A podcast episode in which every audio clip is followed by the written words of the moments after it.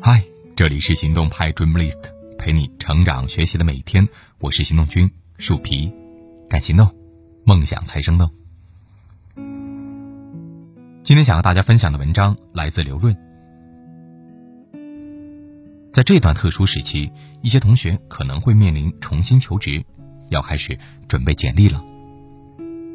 在我的职业生涯当中，亲自面试的人应该不下一千人，看过的简历还要更多。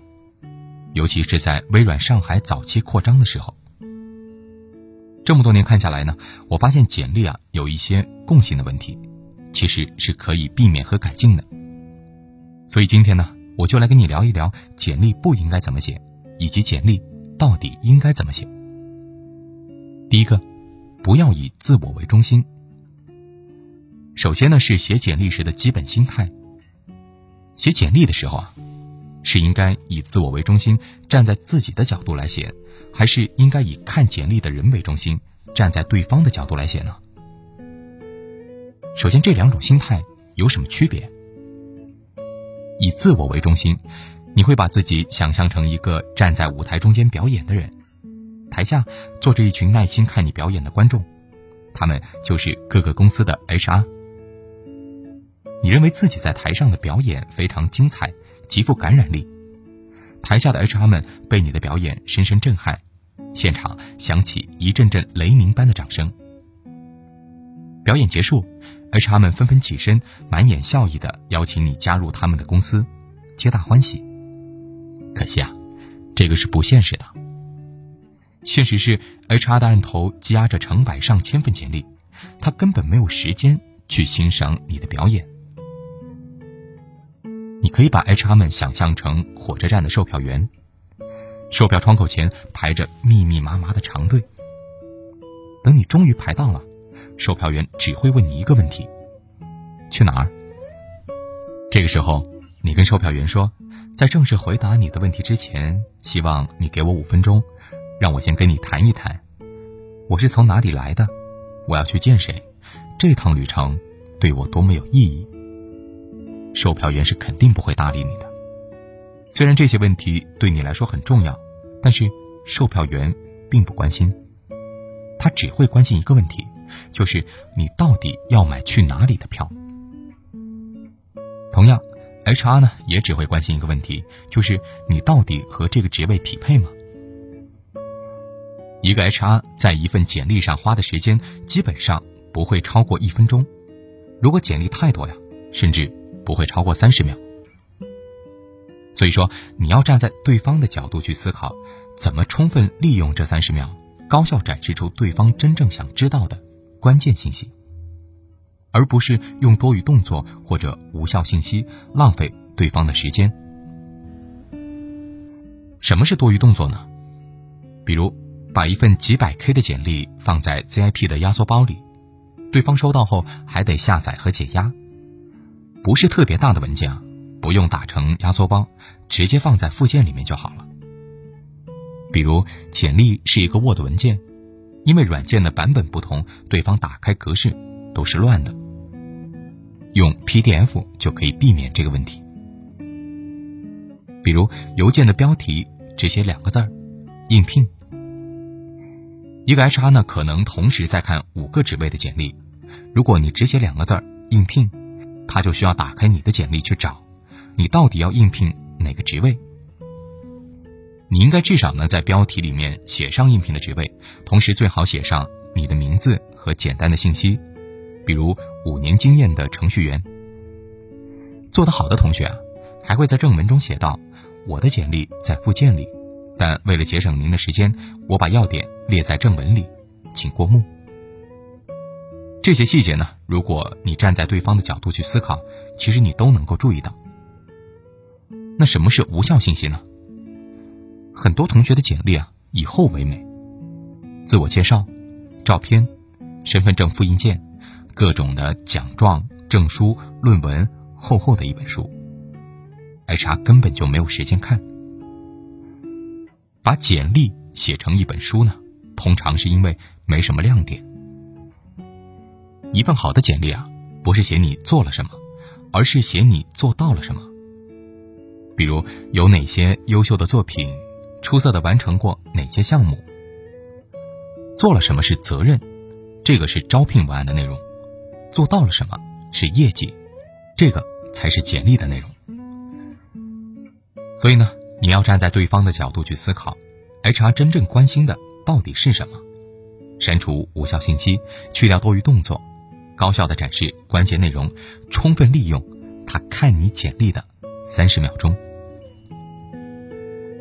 第二，不要说我是来学习的。有些同学一上来就特别激动，恳请给我一个机会，我可以不要报酬，只想跟您好好学习。千万不要这么说，为什么呢？公司招人呢是为了帮公司解决问题、创造价值，而你却说，我来你公司是为了要学习。在工作的过程当中，你当然会获得提高，但这只是附带的产品，你首先得为公司创造价值。你抱着学习的目的，甚至说我可以连工资都不要，听起来好像是比较谦逊。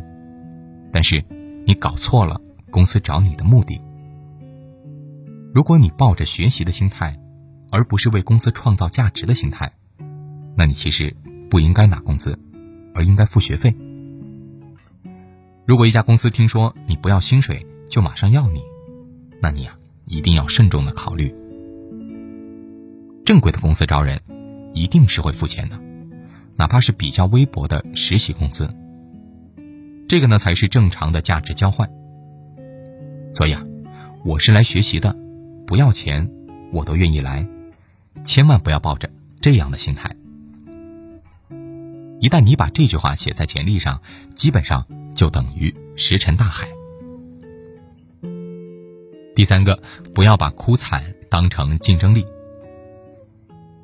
有的同学会在邮件里面说：“我从小家里特别穷，父母含辛茹苦把我养大。”寒窗苦读十二载，好不容易从农村来到了大城市，一步步打拼到现在，经历人情冷暖，所以恳请你给我一个机会。他把能够感动到自己的每一个瞬间都写出来，试图感动你，把哭惨当成竞争力，这个呢，就要怪选秀节目看多了。选秀节目当中用哭惨去换取亮灯的桥段呢，是为了收视率。但是用哭惨去求职是没有用的。哭惨背后的心态是什么？我受了这么多苦，你应该同情我，应该帮助我，应该给我机会。也许连求职者自己呢都没有感觉出来自己有这种心态，但如果这么写的话呢，其实本质上还是把所有的心思都放在了自己身上。你经历过的所有苦难，其实。都应该变成你的能力。苦难不是财富，经历苦难所得到的能力呢，才是财富。所以，你要展示钻石璀璨夺目的那一面，而不是展示切割和打磨钻石的苦难过程。如果你不展示能力，只展示苦难，通篇都是对自己人生的感动，然后渴望给予改变命运的机会，那只会让 HR 觉得你吃了这么多苦。能力都没有提升，那以后你吃再多的苦，能力也未必能提升了。HR 看完呀，会感动，感动完了，也只会一声叹息，然后将你拉入黑名单。第四点，不要轻易的给对方战略建议。有些同学呢，在投简历的时候，会给对方的公司提出一些战略性的建议。你们公司有哪些哪些问题？你们应该这么做。写完之后啊，满心欢喜，甚至觉得对方看完之后会惊出一身冷汗。天哪，我们居然犯了这么严重的战略失误！这么厉害的人，简直就是当代卧龙，得赶紧高薪招进来呀！调研对方公司的商业模式、竞品公司、近年战略、宏观大势等等，这很好。但是我劝你，不要轻易提出自己的战略建议，除非你真的是当代的诸葛亮。为什么呢？因为不管你的能力再强，你站在公司外部所掌握的信息和对方站在公司内部所掌握的信息呢，一定是完全不对称的。你基于非常表面的信息做判断，就算你的判断能力再强，你得出的结论也很可能是极大的错误。对方看到之后呢，只会觉得这个人怎么这么可笑。公司是一个复杂系统，再简单的事情，背后可能都比你想象的更复杂。真正懂战略的人，都不敢随便指点江山。因为他们知道，每个看似愚蠢的决策背后，都是无数复杂和妥协的平衡。所以说，多讲自己的能力，少讲对别人的建议。指望仅仅从外界得到的信息就能给出一针见血的建议，让别人醍醐灌顶，这种可能性非常非常小，几乎不会发生。这只会展示出你傲慢的一面。第五个，不要说我是有潜力的。有些同学会在邮件当中说：“只要你给我一个机会，未来我一定会为公司创造巨大价值。我相信十年之后，你不会为雇佣我而感到后悔。”这句话当然可以作为陈述，你不能说它对或者错。但是呢，这句话呀，并不重要。重要的是你的证据呢？你凭什么说你会为公司创造巨大的价值呢？HR 会在你的简历中找证据，如果找不到啊，那就只能证明一点：心比天高。你要站在 HR 的角度来思考，他每天都要看成千上百封简历，你千万不要绕圈子，你就直接告诉他，你的价值在哪里。比如 HR 招 Java 程序员，他就会快速的扫描简历，寻找关键词。Java，可如果没有发现关键词，简历就会被直接淘汰。你得去分析职位所需要的核心能力是什么，以及这些能力所对应的关键词是什么，然后让这些关键词频繁的出现在你的简历里。不要仅仅说我是一个有潜力的人，给我一个支点，我可以撬起地球。要拿出证据，清晰的用经历。描述自己的能力，我这么有潜力，你怎么发现不了呢？这样的心态啊，得戒掉。如果过去的二十五年潜力都没被发掘的话，你要自己找原因。最后，写简历最重要的心法，是站在对方的角度去思考，他真正关心的到底是什么。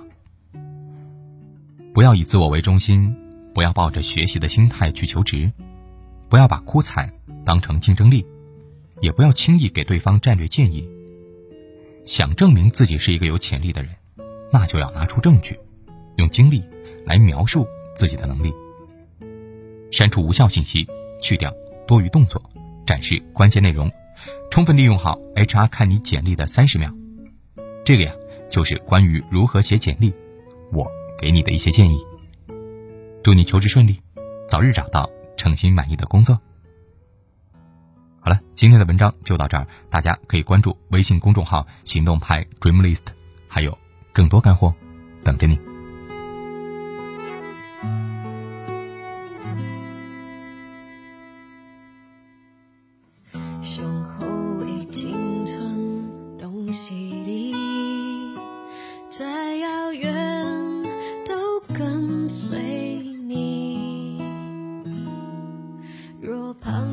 大雨不曾见证海角相偎依，一角怎么会是比邻？向后已经吞东西里，没有片刻不想你。就算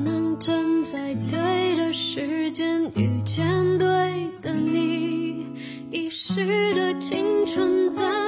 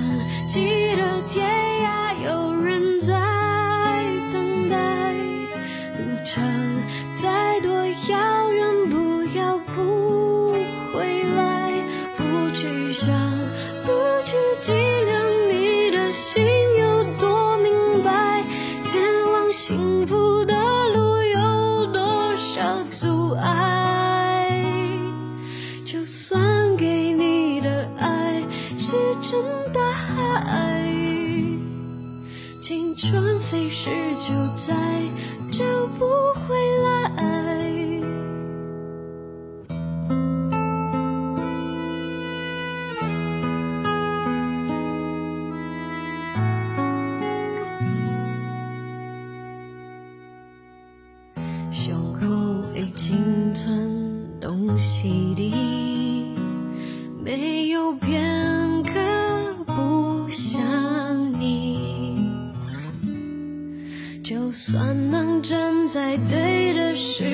就